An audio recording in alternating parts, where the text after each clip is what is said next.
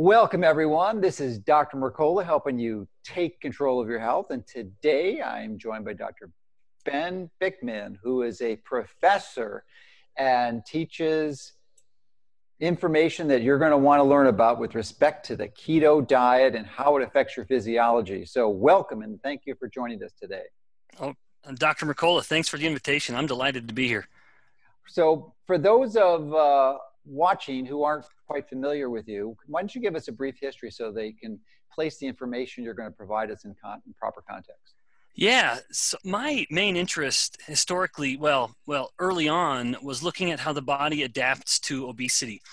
That was my master's thesis in which was my master's degree was exercise science here at Brigham Young University. And then I sensed this deficiency with regards to uh, biochemistry and I ended up pursuing that uh, a PhD in bioenergetics at East Carolina University under this wonderful scientist named Lynis Dohm. And his focus had been looking at how lipids cause insulin resistance. And that was a, a very expressed interest of mine because I thought this was starting to connect um, or starting to explain why and, well, how more accurately, how the body is becoming insulin resistant um, in the midst of weight gain, in the midst of obesity, because that was the kind of obvious to me at the time the connection was how is obesity connected to type 2 diabetes and insulin resistance is that connection. And i i, I so I, during my phd we were looking at inflammation in people who were losing weight during uh, following gastric bypass procedures um, and, and, how inf- improved inflammation is is likely part of the um, improvements in insulin sensitivity that people see post bypass and then I followed that up with a postdoctoral fellowship with Duke University, but at their this kind of sister campus that they have um, in Singapore of all places. So they're in the mm. in the national uh, a collaborative school with so it's the Duke National University of Singapore, and they had this focus on cardiometabolic disorders. And so I did more lipid-induced insulin resistance, looking at inflammation as a particular mediator there, um, there in Singapore for a few years and just loved it. It was a wonderful experience. My mentor was a man named Scott Summers.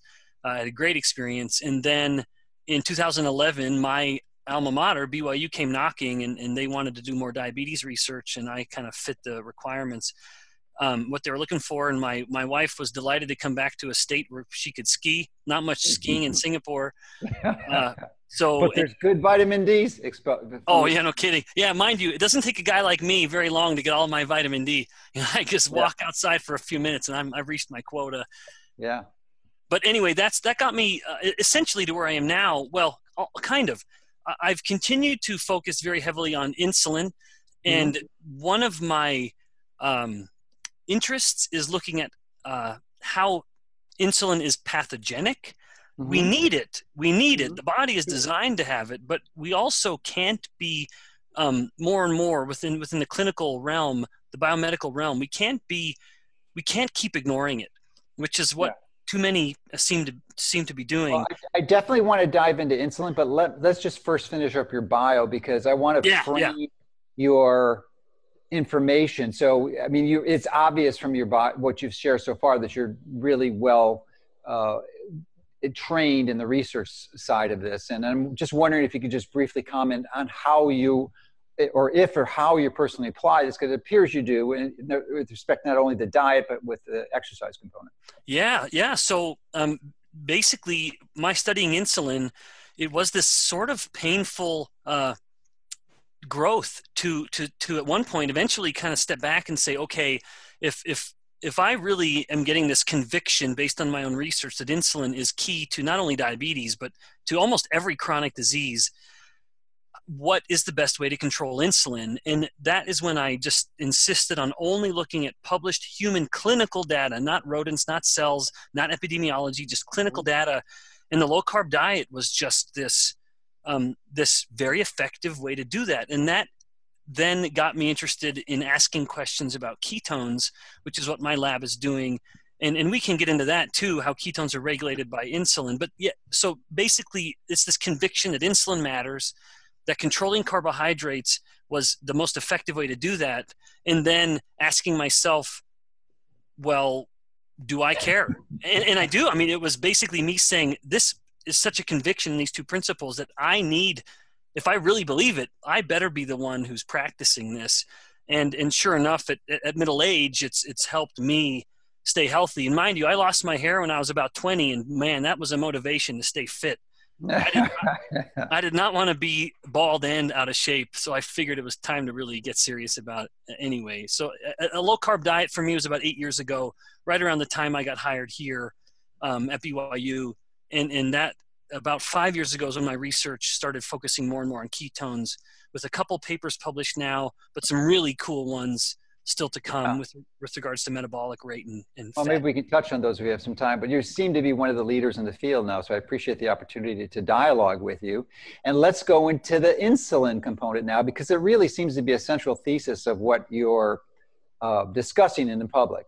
And just to frame the question, you know, there's not many people who get this. Certainly, the, the vast majority of the physicians and public don't understand this that insulin is the core disease as you say and there was a the pathologist who's since passed dr joseph kraft who uh, published a book uh, and really had this insulin sensitivity assay which suggests that 80% of the population is insulin resistant so i'm wondering if you agree with that and he, and he did a, essentially a, an insulin version of the oral glucose tolerance test instead yep. of measuring insulin instead of glucose and came up to that conclusion. So if that's true, I mean, this is the central core of all these chronic degenerative diseases, I, I, diabetes, uh, of course, obesity, heart disease, cancer, and you know, pretty Alzheimer's. You, you name it, it's it's a, it's a factor. So why don't you address that? Because it seems that this insulin resistance is foundational to managing healthcare today. Because if you fail to address it, you're missing the boat.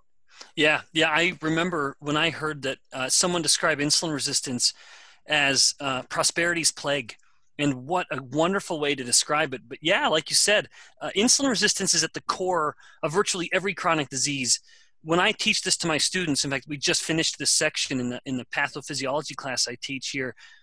Uh, I kind of put insulin resistance at this in the core, and then around it, I have all these chronic diseases, what I call this wheel of misfortune, and and really uh, the most common cancers, like you said, prostate and breast cancers, those always, almost always, you never know with cancer, almost always will heavily express by six or seven times the number of insulin receptors.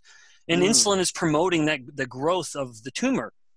And, and, and with dementia, it, the, the connection between insulin resistance and Alzheimer's is so tight that people refer to it as type 3 diabetes. Uh, and, and with sarcopenia, we have um, we know that if, if a muscle becomes insulin resistant, that actually diminishes insulin's ability to promote the anabolic production of proteins within the muscle. Osteoarthritis, um, we, uh, fatty liver disease, the most common form of liver disease. But all of this matters because insulin resistance, as you're touching on, especially with Dr. Joseph Krafts, and it is so appropriate to mention him in a conversation of insulin resistance. But we we know that about uh, roughly half if not more, of all adults in the US are insulin resistant. I just got back from a sabbatical in Singapore, uh, and that's relevant because Singapore actually has per capita worse type 2 diabetes and insulin resistance than the US does. I gave talks in the Middle East, and the most diabetic insulin resistant countries on the planet are in the Middle East. And then even Southeast Asia, in, in the Philippines, in Cambodia, Vietnam, these countries where here in the US we'd think those are pretty hard to do, you know, less developed countries, and surely they're not suffering from these similar metabolic problems, but they are. What's unique, though, as we look across ethnicities, depending a little bit on genetics and a little bit on diet, there are these this this uh, difference in how ethnicities can handle getting fat.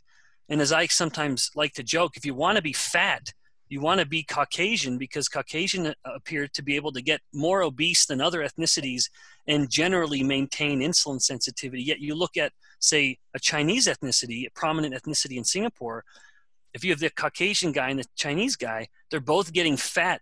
The Chinese guy's fat tissue has become far more pathogenic um, than than the Caucasian, and part of that is how they store fat and how their fat is growing. But that's a whole other topic. But nevertheless, this is a problem globally, and we we have to have our medical practitioners start appreciating especially mentioning Joseph Kraft's, the utility in measuring insulin, because our focus on measuring glucose is having us miss the mark.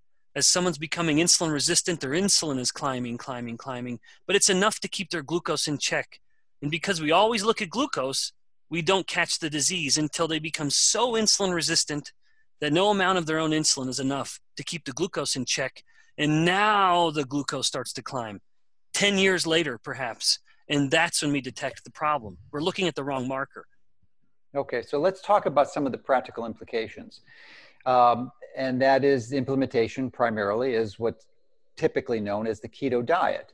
And I definitely want to dive deep into this because there's some massive public misperception on this area. And I think is the most recently uh, represented by Jillian Michaels, yeah. the celebrity personal yeah, trainer who's come up pretty vigorously opposed to keto.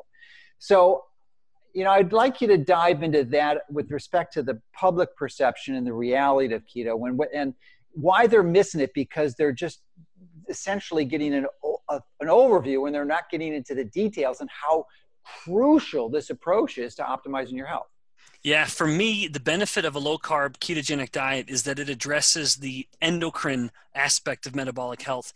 For too long, we've only talked, and Jillian Michaels is a very good example of this. We've only, the, the, the, the message has been completely focused on calorie number. And it is this idea that if you can simply put a person into caloric deficiency, they will lose weight, problem solved. Uh, and then you walk away from the problem, you know, kind of clean your hands of it.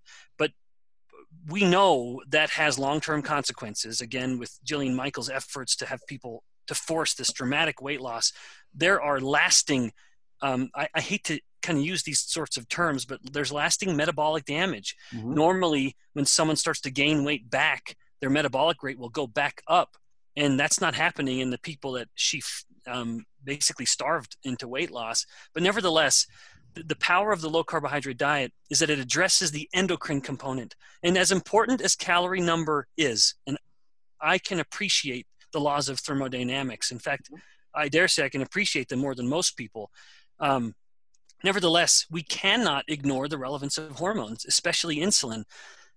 It's one thing to eat energy and account for how it's being used, but we have to realize that insulin is what dictates what we do with the energy we have the energy we have stored and the energy we're consuming, um, insulin has its uh, strong, capable hands right on the steering wheel of what the body does with the energy that it has available. So, to me, an upside of the low carbohydrate diet, and ketones are a part of this as we get into talking about white and brown fat in a bit.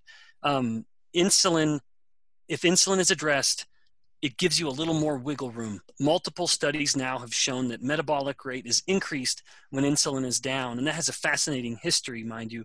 But to me, that's the power of the low carb diet. You're controlling insulin, and that can start to address all of those chronic diseases that we spoke about earlier. Because as insulin comes down, insulin sensitivity is getting better. In other words, insulin resistance is going away. But then the ketones themselves, once uh, literally considered metabolic garbage, that was a direct um, description of them from biochemistry texts once upon a time, we know them to be viable signaling molecules in their own right, improving. Anyway, that's a whole other topic. But mm-hmm. so the low carb diet addresses the insulin angle of metabolic health and provides this kind of icing on the sugar free cake in the form of ketones, which elicits their own benefit independent of insulin. Okay, so obviously with, with the endocrine perspective, it's, it's, far more comprehensive than just insulin, which is probably one of the most important hormones, but there's many other there are. Uh, that are influenced adversely when one follows a Jillian Michaels approach and essentially starving themselves, especially chronically.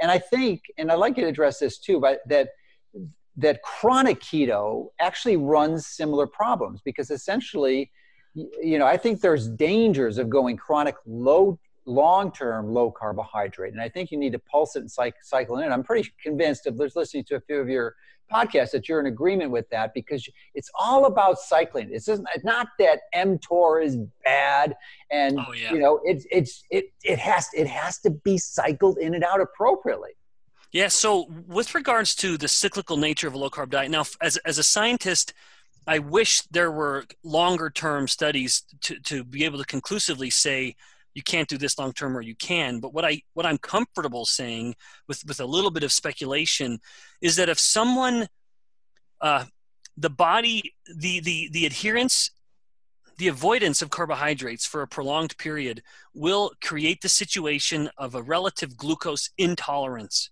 now, I'm not going to say that that causes insulin resistance. Some people say you go low carb, that causes physiological insulin resistance. In fact, a lot of people that I, I really know and respect say that. I don't like to say that. Um, physiological insulin resistance is something else.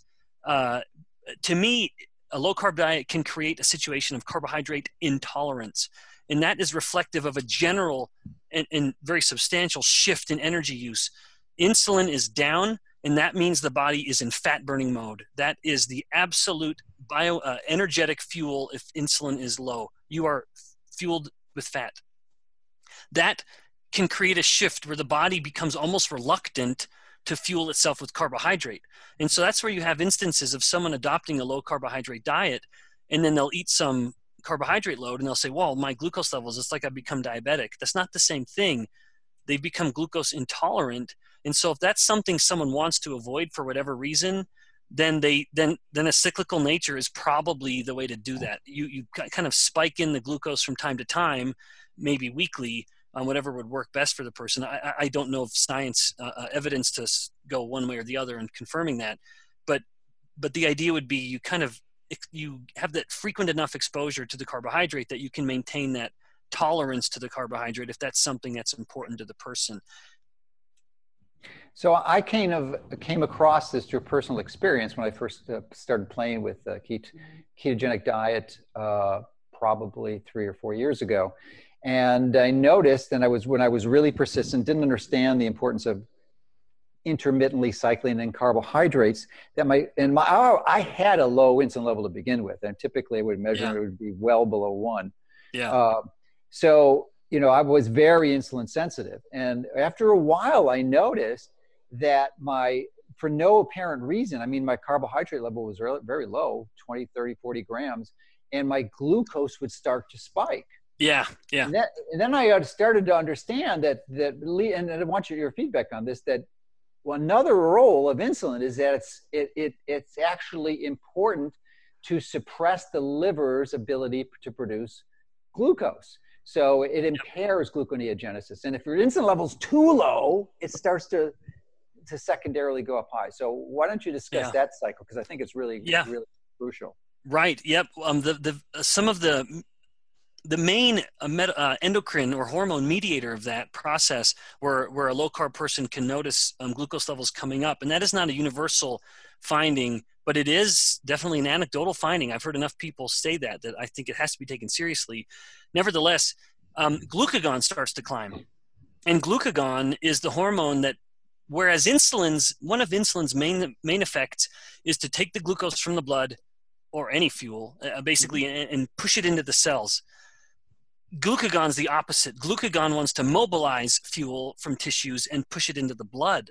And so, one of glucagon's main actions is to promote um, the breakdown of stored glycogen and to promote the production of glucose in the liver.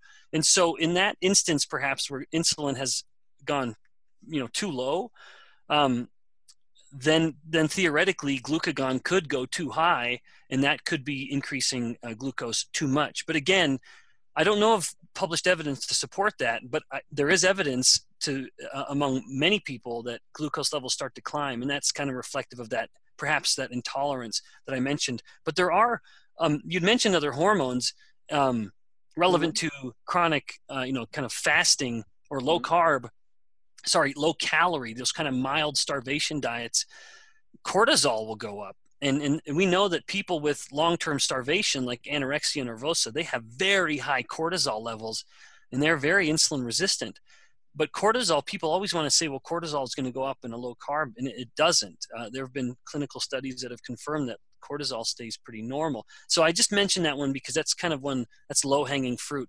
But with regards to the context that you mentioned of low carb and glucose climbing over time, it could be due to the lack of insulin and thus an, an absence of the inhibition of glucagon production from the pancreas.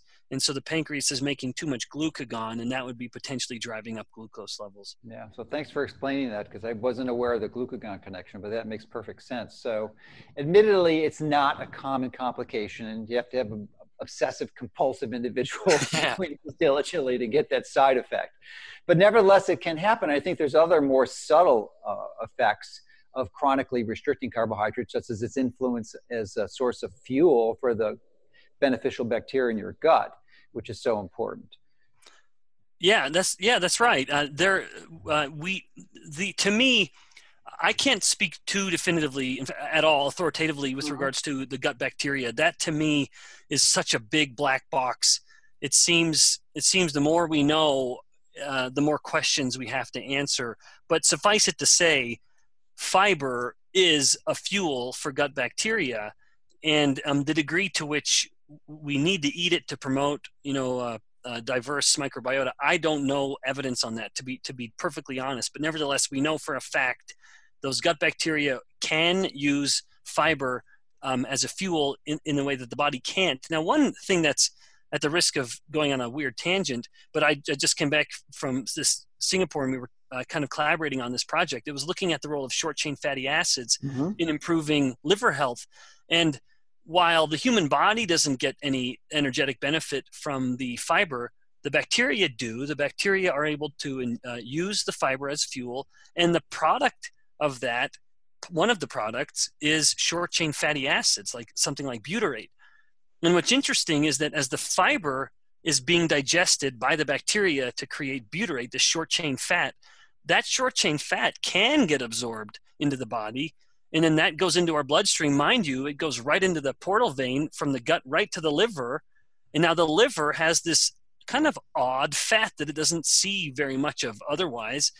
And, and in that case, the liver actually, uh, short chain fatty acids are so stimulatory with regards to mitochondrial um, biogenesis and, and fat use, promoting the increase of mitochondrial production, that it actually can combat fatty liver disease. So it's kind of a fun little paradox of mm-hmm. using a fat to fight the fat that's stored in the liver, in the case in the form of fatty liver disease. But nevertheless, that's kind of an odd little um, connection between gut bacteria and, and liver health but it, but it's an important one because uh, butyric acid is really similar to the ketone hyd- yep. uh, hydroxybutyrate. So uh, it's a good offers a good opportunity to segue into that and uh, get your insights on the ketones because uh, you know keto for those who don't know i mean i talk about it enough but it's a short chain fat typically two three or four carbons that are produced primarily in your liver and uh, they can actually they don't need a normal uh, like carnitine to be uh, metabolized but they do need uh, mct not mct oil but a monocarboxylate transport that puts it into the cell so it can use it. So what, what is the difference between the butyric acid the short chain fatty acid produced by the bacteria in our gut which is very beneficial? And my understanding isn't absorbed too much. Most of most of it is utilized actually locally by the by the entero not enterocytes, the colonocytes. Yep, yep, you're right. Yep, that's exactly right. But, yeah, uh, it's used for fuel. Yeah, in the gut. Yeah, so I mean, you do get some, and especially if you're making lots of it, it's even better. But what is this? What is the similarities between the butyric acid and, and uh, beta hydroxybutyrate? Yeah, I think. Yeah, so um, beta uh, butyric acid, if I remember correctly, I think it's a four carbon fat. Does mm-hmm. that sound right? I'm pretty sure. Yeah, I think it is. I'm pretty sure. Yeah. And then and then um, beta hydroxybutyrate is directly derived from acetyl CoA, this smaller um, two carbon, I believe. Yeah. yeah. And, and then, so you have acetyl CoA, which is sort of this anyone who starts to take steps into nutrient biochemistry, which is a lot of fun, mm-hmm. they really realize quite quickly that acetyl CoA is this just like this real kind of keystone molecule that's at the heart of a lot of biochemical processes. If you're breaking down glucose um, into the mitochondria, you get to acetyl CoA. If you're going to use lactate, lactate can be used as energy. It goes to acetyl CoA. Lipid, when you start burning fat, it goes to acetyl CoA. And then at acetyl CoA, you can also branch out and create molecules depending on what the, the hormones are telling the body to do, the cell to do with the acetyl CoA. And it is basically essentially insulin driven, but with some other fine tuning with other hormones. But you can take acetyl CoA and create glucose out of it. You can create lipid out of it, and you can create ketones. So, in a state where insulin is low, um, and and you and the and the liver cells are basically replete with with energy with ATP, it, it closes off one pathway of using the ketones, the citrate cycle, and because insulin is low, the only other avenue is ketogenesis.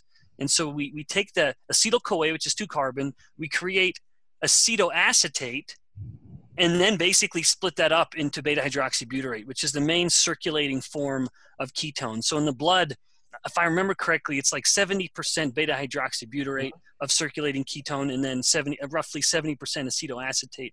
And in the brain, the neurons of the brain can use both of those fuels roughly in those um, ratios or those proportions. Um, but yeah, butyrate and aceto, aceto, acetoacetate, the kind of mother um, ketone, they're, they're quite similar in structure. And that could be um, part of the redundancy that we see that a lot of where we see that what short chain fatty acids are doing, um, ketones are doing the same thing. And so, in that sense, if someone's trying to exploit the benefits of a ketone, um, there could be an upside to just simply trying to get short chain fats. In one way, of course, have your gut make it from fiber, but also in, in an odd thing like I do, and, this won't be surprising to you, I actually drink apple cider vinegar every day. Oh, and oh, sure. apple, so apple cider vinegar is basically a short chain fat. You're taking the little fats. Yeah, exactly. That's right. And I just put it in a little bit of club soda um, with some ice, and I just sip on that thing, and, and I love yeah. it. My kids don't want to touch it, so it's all for daddy. Well, you can put on your salad too. We actually make a keto yep. cider vinegar, and actually, my favorite is the blueberry. So I have that pretty much every day. Well, that sounds delicious. Yeah, yeah, it is. I just I go through about a bottle a week. so I, I use it liberally. Yeah. But uh, I want to get to mTOR, which is uh, an acronym for mammalian target of rapamycin, or more currently, the mechanistic target of rapamycin. And it's such an important pathway. And I was confused about it when I initially learned about it. I thought it should always be suppressed. And uh, it's so important because it controls this primary pathway in the body that's so crucial for health, which is apo- uh, autophagy. Yep. So if, if mTOR is low, you're going to have autophagy. If it's high, it activates, it, it, it, deactivates autophagy and you can't recycle your proteins, which is a problem. So why don't you talk a little bit about that? And I got very specific questions about autophagy and protein and fasting when you exercise and some, some of the practical implications of this information. Yeah, yeah. So let's let's just see um, how far I can take it. Um, with regard, you described it uh, very well. Um, what's important with regards to mTOR and its inhibition of autophagy is that because it inhibits autophagy, it is thought then to allow proteins and well just organelles, parts of the cells, to get basically old um, due to things like oxidative damage. And as those proteins are getting damaged, they're they're they're getting old and then the cell by extension is getting old and as the cells are getting old so too is the organ and then the tissue uh, the whole body and so a lot of the discussion with mtor is that mtor promotes aging because of that because of its uh, inhibition on autophagy. Um, but but you, you, what you said was right is that uh, to me the body has been designed with far too clever a scheme to have something that shouldn't be there. You know, mm-hmm. an mTOR is so fundamental to life that that, like you said, you can't just kind of go in and, and just try to smash it down and slam the brakes on it because that that is death. Um, mm-hmm. We have to grow. We have to allow a cell to grow and tissue to grow, and so uh, this idea of kind of optimizing or strategically um, focusing on boosting mTOR and then letting it come back down to kind of keep the body young, keep the cells cleaning themselves out through autophagy, this process of basically cleaning house. Um, and, and then you, you inhibit that and allow the body to grow with this cyclical spike of mTOR. And a lot of the focus, especially uh, to my chagrin, in all due respect um, to vegetarians, a lot of the focus among vegetarians, as I've um, uh, come, been contacted uh, from uh, by them, mind you, unsolicited contact. Uh, to, uh, but nevertheless, it's it's this idea of well, you got to avoid animal protein because it it spikes mTOR. Um, that's the wrong way of looking at it. Uh, for those people who want to invoke the damages of mTOR in the body or the dangers of mTOR, then they have to then logically say, well, what spikes mTOR the most and the longest? Insulin spikes mTOR far more than amino acids do. Um, a direct comparison in tissue has that insulin spiking mTOR about three or four times higher than mm. the hmm. most insulin than the, than the, than the highest mTOR spiking amino acid, which is leucine. Mm. And so people want to avoid leucine, um, but no. Uh, the, the the thing about this is you so let's say you get done exercising and, and, and, you take a whey protein which is more enriched in leucine than, than other protein sources let's just say as an example mm-hmm. or, or chicken breast or something high good protein source they have this nice big amino acid spike and i think it's around like 60 to 90 minutes or maybe even 45 minutes i think it's 45 minutes after they ingest that mtor leucine starts to come up in the blood mtor starts to come up and then it just comes right back down because the proteins come in, it's been uh, digested into the blood, and then it's done. However, in our day and age, we, we basically start our, our day eating a starchy, sugary breakfast, you know, insulin spiking. You and I don't, but most people. Oh, yeah. Yeah, that's right. Yeah, that's right. But the majority of, of I mean, you look at the, the kind of global breakfast trends, um, and it's going to be something starchy and sugary. So insulin will come up depending on the person. It can be up two to even four hours elevated. mTOR is active that whole time. Mm-hmm. And then, right as the insulin's coming down, oh, well, they have a mid morning snack. You know, and of course, it's another starch or it's another sugar. Insulin comes up again and it's up for hours. And of course, as insulin is up, so too is mTOR. That, I submit, is far more pathological. This chronic, basically every waking moment mTOR activation because of insulin, rather than these intermittent spikes of mTOR because of the ingestion of a protein source. Okay, let's talk a practical too. Another really useful, important point, which is intermittent fasting, which is a window where you're not eating. I personally think that uh, anything at less than 12 hours isn't going to work. You really need it's over 14. And my sweet spot is six to eight hours where you restrict your eating window. So 16 to 18 hours a day when you're not eating, which is what I personally do. And my my window is closer to six.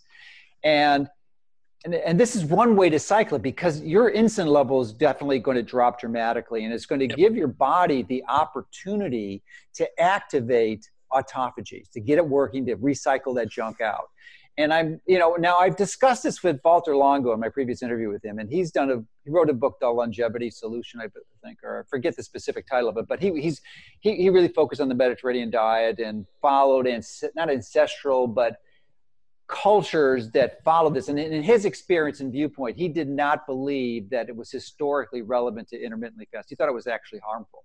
Hmm. But I'm wondering from your perspective as a scientist and other scientists, what your thoughts are on that because you know you've got a you've re- thoroughly researched the literature and i'm wondering what your personal views on the value of intermittent fasting and it, it and is it safe to do long term? Yeah so from the context of controlling insulin there are studies in insulin resistant people where they are on isocaloric diets so same amount of calories and one is eating them frequently in smaller amounts and one is packing them in a smaller window just like you described this kind of time restricted eating mm-hmm. aspect like an 18-6 type format. And those people on the time restricted eating that version of intermittent fasting had greater drops in glucose and insulin. That to me is the beginning and end. As a guy who basically um, sees the relevance of insulin in any chronic disease and again it's not my opinion that's very well validated I just simply know want to ask what controls insulin, and boy, it is it is so intuitive that that would be the case. Simply give your body a break from eating, and I agree with the 12 hour. 12 hours should be what everyone does every night of the week. Mm-hmm. Even if they're eating three full meals or whatever, at least get that 12 hour break for heaven's and, sakes. You know, sorry to interrupt, but 90%, nine out of 10 people don't do that in the US.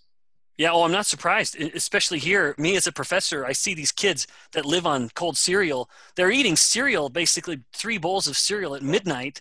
And what do they do? They have the same three bowls of cereal when they're, you know, 7, 8 a.m. And I hear them, of course, they're smug. Oh, I can eat whatever I want. Say, come back to me in 10 years. Let's see how you're doing in 10 years, you t- smug 20 year old. Anyway, it's, it, it, you're right. I, I agree. Uh, it, it is, it is not, it is, we eat too late in the night uh, and, and if, now let's say if someone were going to have two hard-boiled eggs as their 10 p.m. snack, okay, you know, but no one's eating two hard boiled eggs at 10 p.m. No, they, that's when they're scooping out the ice cream. If they're smart, I mean, if, if they're smart and yet uh, have don't have not enough discipline to do any better, they're going to eat ice cream. But in a lesser case, they'll eat potato chips or crackers or sure. something. Yeah, I think but I think these industrially processed vegetable oils may be actually more long-term pernicious than the sugar. I agree completely. You I, I, I totally those, agree. Those oils get integrated in the cell membranes, and that's a problem. Yep. Yeah, and in fact, that starts to help us explain this apparent discrepancy where you know I'm talking about insulin control, and people want to start saying, "Oh well, then then you're you're poo pooing carbs." And then what about the Okinawans and what about the Kitavans? And they eat, and then those are that's a rational counter mm-hmm. sure, to what sure. I'm saying. That's a very appropriate, rational counter. And so, me saying that in kind of an ugly little tone, I actually appreciate being called out in that regard, or the sentiment, uh, just kind of to balance this. And, and I would say that in those instances, it probably then reflects on the fact that there's really two things to talk about one, refined carbohydrates, and two, seed oils, which, which uh, I know you and I can see eye to eye on. Those seed oils are so surprisingly pathogenic. In fact, I've become so appreciative of them that we've just started a project in my lab. I got a really sharp undergraduate who's focusing on the main oxidized product of seed oils, when you look, look at that main omega 6 and how it gets oxidized to this molecule called 4-HNE, we're yes. looking at we're looking at how in muscle cell how it accumulates.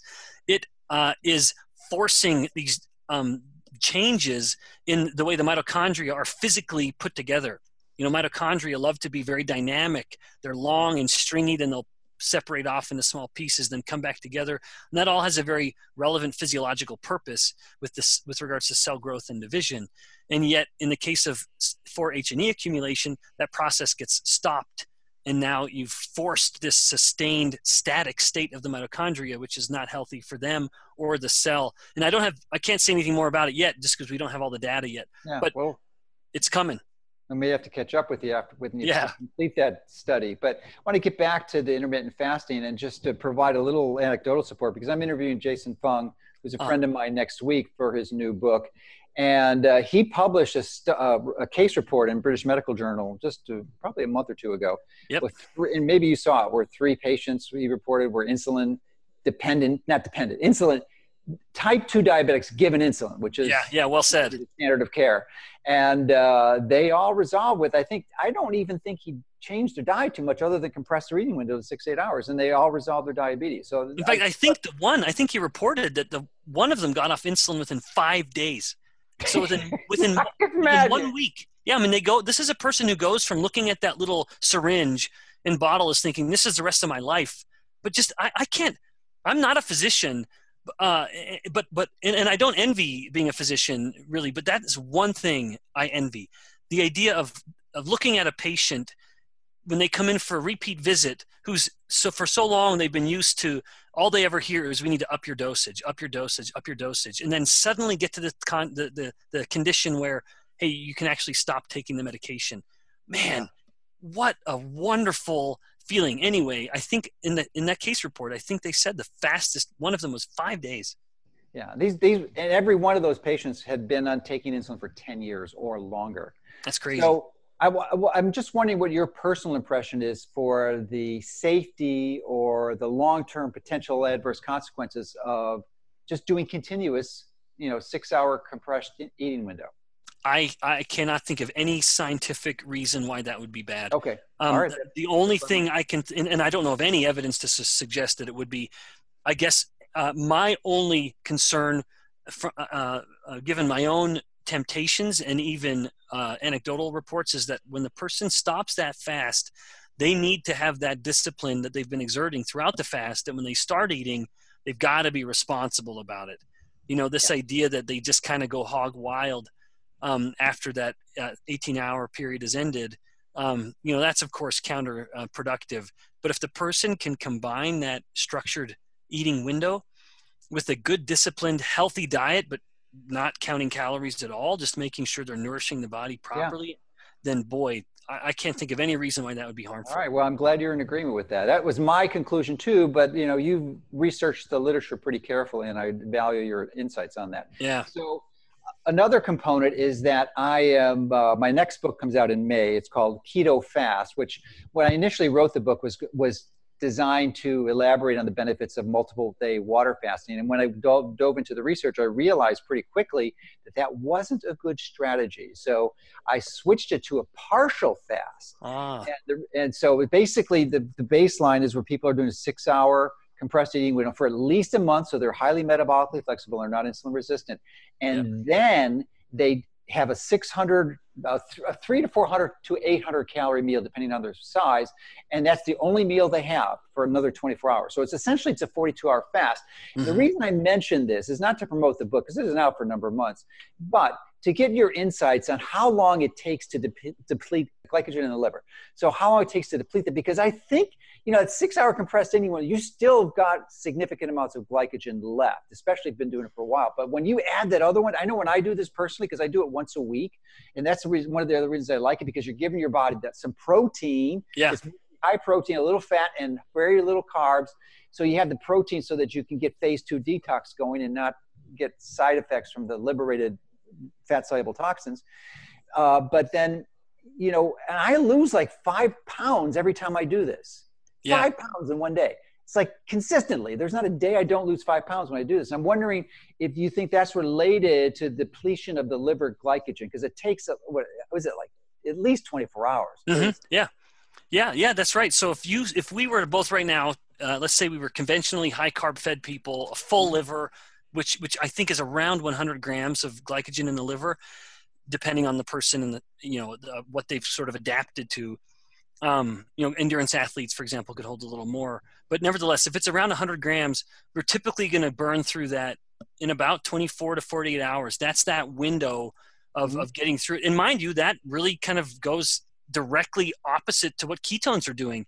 As if a person is kind of high carb fed and they want to start dabbling with ketosis they basically need to at least like totally restrict carbohydrates or fast for 24 hours, you know, and that's when the glycogen is basically kind of getting on that almost out, depending mm-hmm. on the mm-hmm. person. And then the ketones are suddenly starting to climb up to sort of take their place, to take glucose's place in the blood as a, as a, as a fuel. Um, but nevertheless, yeah, the 24 to 48 hours. So if someone just fasted for 24 hours, they're just basically getting through their glycogen and then if they just go right back into a high carb day, well, then they never really quite got there. And so the the scheme that you're proposing actually, I would say, has some. Uh, not this wouldn't be a surprise to you. I'd say it's pretty rational from the perspective that, hey, look, you're just you're almost there. You know, you've almost depleted your glycogen. Don't stop. You know, you're really close. so let's help you get through it. And you know, nothing really satisfies like protein. So that that's a pretty rational mm-hmm. focus on protein um, and then and then it, you just sort of are able to f- finish out that last 24 hours to re- clear the liver you're solidly in ketosis by then. And uh, and mind you as insulin's come down your your your uh, your urine production starts to increase. And the kidneys of course are the site of cleaning the body. So you mentioned detox and i don't know a lot of, a lot about that. But boy i mean your best friend is helping the liver helping the kidneys um, produce urine. If you talk yeah, you, detox you certainly produce enough of it when you're doing that strategy yeah, no yeah. question. So the, we, we talked a little bit about ketones, but I want to uh, delve into the point of the value that you can have by measuring because we also talked about insulin at the beginning, the importance of that, and that's really one of your focuses and passion. And the unfortunate thing about insulin is that you really need a doctor's order for the most oh yeah get tested. And uh, the, unfortunately, there is a good surrogate marker for insulin, which is our ketone levels, because you cannot have high insulin if you have ketones. Yeah. So why don't you talk a little bit about that and the value of it? And incidentally, by the, the best ketone device that I know of is Keto Mojo because the the, the strips are only a dollar a piece. Yeah, yeah, that's right. So, uh, yep. So, so you mentioned these um, blood ketone monitors, and and more and more they're really viable for anyone because the price is getting so affordable with Keto Mojo and the Precision Extra. Um, we use both of those in my lab when we have human subjects coming in, um, uh, nevertheless, uh, yes, ketones are an inverse indicator of what your insulin is. And, and, as much that is part of my interest in ketones, that was my initial interest in ketones. It was because it provided that immediate marker of what insulin is, even in a way that glucose cannot. You can have normal glucose levels and have insulin be elevated. And that won't tell you. If you're insulin resistant, you just need more insulin to keep your glucose normal. So you can't rely on glucose. And in a way, ketones then become more sensitive as a marker, a surrogate for insulin than, than even glucose is. But yeah, so over time, as someone's had their insulin levels in control for a sufficient period, period, their liver, as I mentioned earlier, is is basically burning fat at such a high rate that it's burning more fat than it needs. And so the body has this very kind of clever release or exhaust valve, which is the production of ketones. And I say clever, and and this kind of touches on uh, the the kind of thermodynamics and the balancing of calories that I touched on earlier. Where when you start making a lot of ketones, yes, you can detect them in your blood. You can prick your finger, and that is the best way to do it. But you can also detect ketones in your breath, and you can detect ketones in your urine, and that suggests a fascinating truth of the human body and metabolic function, which is you are spilling these pieces of fat into the atmosphere. And we have to account for that spent energy. And so when people are trying to account for every single little calorie, well, then we have to say, well, are you accounting for the ketones? Now, that's not a significant, it's not a strong source of energy that's being wasted. But the fact of the matter is, you do have a ketone is essentially a small piece of fat, and you are breathing this out and you are urinating it out and that is a fat that otherwise would have been stored or have to be burned just for the sake of producing energy for the body, say in the form of ATP, the cellular energy. So we have to account for how energy is consumed, how it is used in the form of creating ATP or just body heat, and even that's relevant and up with in ketosis. But then third, this for lack of a better word, this energy wasting because ketones provide this like I this kind of this exhaust valve where the body's burning fat so high that it has more than it needs and it starts just moving it out of the body in the breath and in the urine. That needs to be considered or at least acknowledged that when we're trying to focus and just say it's all a matter of calorie number, I don't disagree with that, but we need to make sure we're accounting for all the calories. And, and once again, uh, not to keep beating this drum, but insulin dictates how what the body does with the energy that it has, including producing ketones and having them basically be wasted from the body. Yeah, well, thank you for mention for discussing that. So, another area of common confusion is exercise. Now, clearly, the diet you eat and the foods you choose to eat are going to be far more important than exercise. But I don't think you can ever achieve optimal health unless you integrate. And in listening to your previous podcast, I know you're a big exercise fan. So, the practical question is what do you eat? When do you eat when you exercise? Is yeah. it best to exercise fasting? The, the, the, my conclusion is it is. And I exercise fasting. I exercise early in the morning. That's not practical for a lot of people. You know, they're, that's not good. They're not going to be able to fit in their schedule. For those who can, I think it's an ideal strategy. And so why don't you discuss that? And then I have some very specific questions about activating mTOR after that. Okay. Yeah. So I, I, do have thoughts on that. Mind you, in the case of what you eat and when in regards to exercise, boy, the, the, the research itself, I would I would just say good luck to anyone trying to find a true consensus. Um, there there's evidence on basically every side of the story with regards to every macronutrient. Um, let's just maybe touch on a couple. Um, with regards to protein, which is without a doubt relevant to someone who's exercising endurance or resistance exercise, you need to make sure you get enough protein.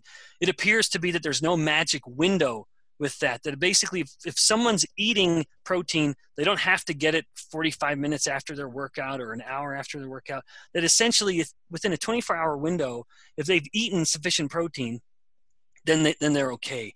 Now with regards to carbohydrate um, there was a very neat study done in, with college students where they had them exercise and then their next meal was a carbohydrate rich meal in that in one group and the other group i think fasted through that next meal. And the group that ate a carb or, or they eat a lower carbohydrate meal i'm sorry i can't remember that specific detail but but and that is a relevant detail but the group that ate the high carb diet the improvement in insulin sensitivity the high carb post exercise meal i should say they did not have an improvement in insulin sensitivity. By ending their exercise and then the next meal being a high carb meal they actually that undid the improvements in insulin sensitivity from the exercise itself. Now, that has ramifications because so often someone gets done exercising and they reward themselves with something like a you know a, a juice you know at some smoothie joint or they indulge themselves uh, they, they treat themselves with some carbohydrates thinking well I, I spent it so i need to eat it what a shame uh, what a shame where they are directly preventing some of the insulin sensitizing benefit of the exercise because of what they ate now like you i actually prefer to exercise fasted I, I find I just simply feel better. I don't like having something in my gut when I'm trying to push my blood to my muscles, and that's what's happening. The reason, you know, when someone their you know their muscles get a little loaded when they're exercising or bigger and swollen, it's because we're pushing blood to those muscles. That is blood that has to come from the gut, and so you basically are creating this little war, this hemodynamic war, where during exercise and yet having eaten something your body's thinking, well, wait a minute, I need to be sending blood to my guts to help move this food through my intest through the intestines and digest it. But now my muscles are active, so I got to push the blood to my muscles. And so you're creating this this this split of of forcing the body to kind of prioritize where the blood wants to go. But if you leave the food in the guts, of course, that's going to um, start to develop some GI discomfort. So but even still, despite all of that, I just simply prefer to exercise in a fasted state. I like the idea that I'm just simply um, using energy, of course, at a higher rate. Anyone would be when they're exercising. And because my insulin is so in control, in, because I'm in a fasted state, I'm really just burning fat like gangbusters.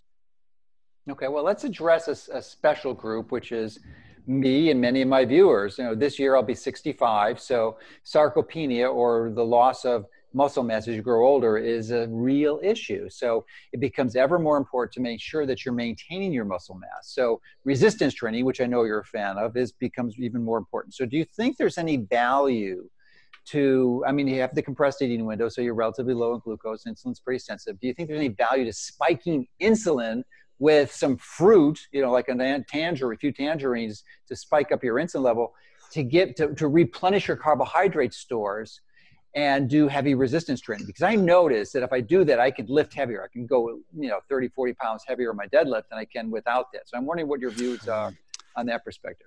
Yeah boy um, what, a, what a great question. Um, I, don't know of evidence that's looked at um, kind of spiking strategically spiking in carbs there is there are studies on both aerobic and resistance training to show no loss of function in the people that were adhering to a ketogenic diet, even in the absence of a carbohydrate spike. So I'd say scientifically, um, they sh- a person should be able to perform um, just as competitively as ever.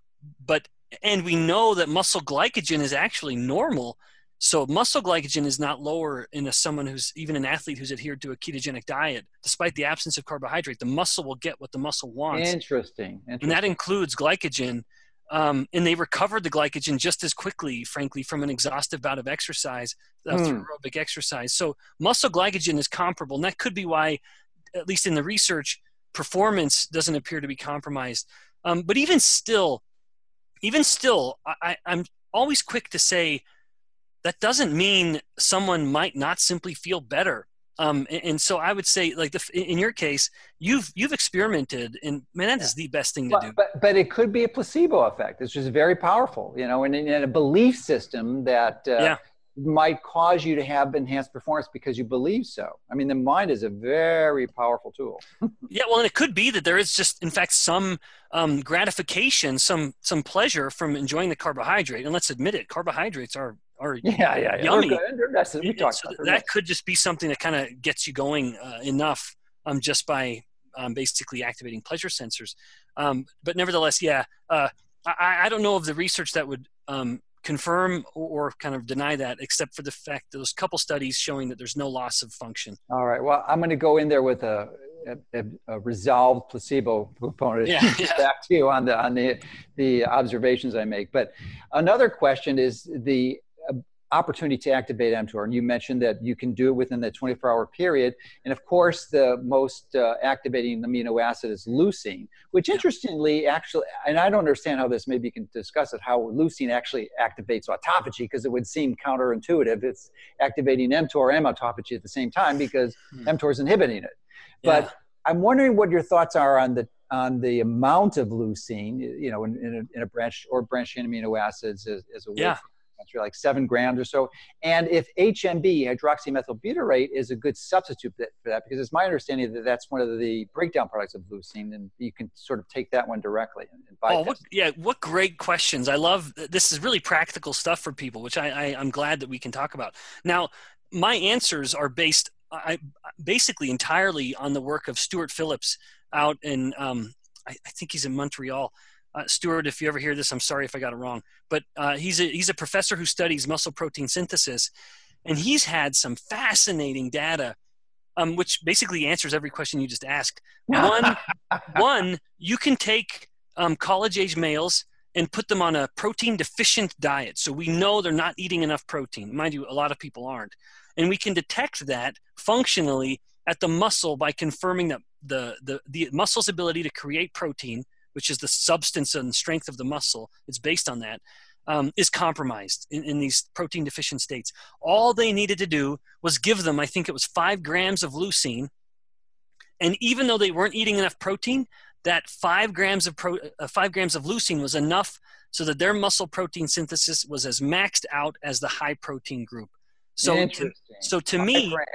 Five, that's it. Yep. So that creates a nice number that we can kind of work around, which is that five grams of leucine. Now, it was his group or another group, but I heard him say it. HMB, that more expensive metabolite of leucine, is totally redundant in that if someone's getting leucine, the HMB has no additive effect.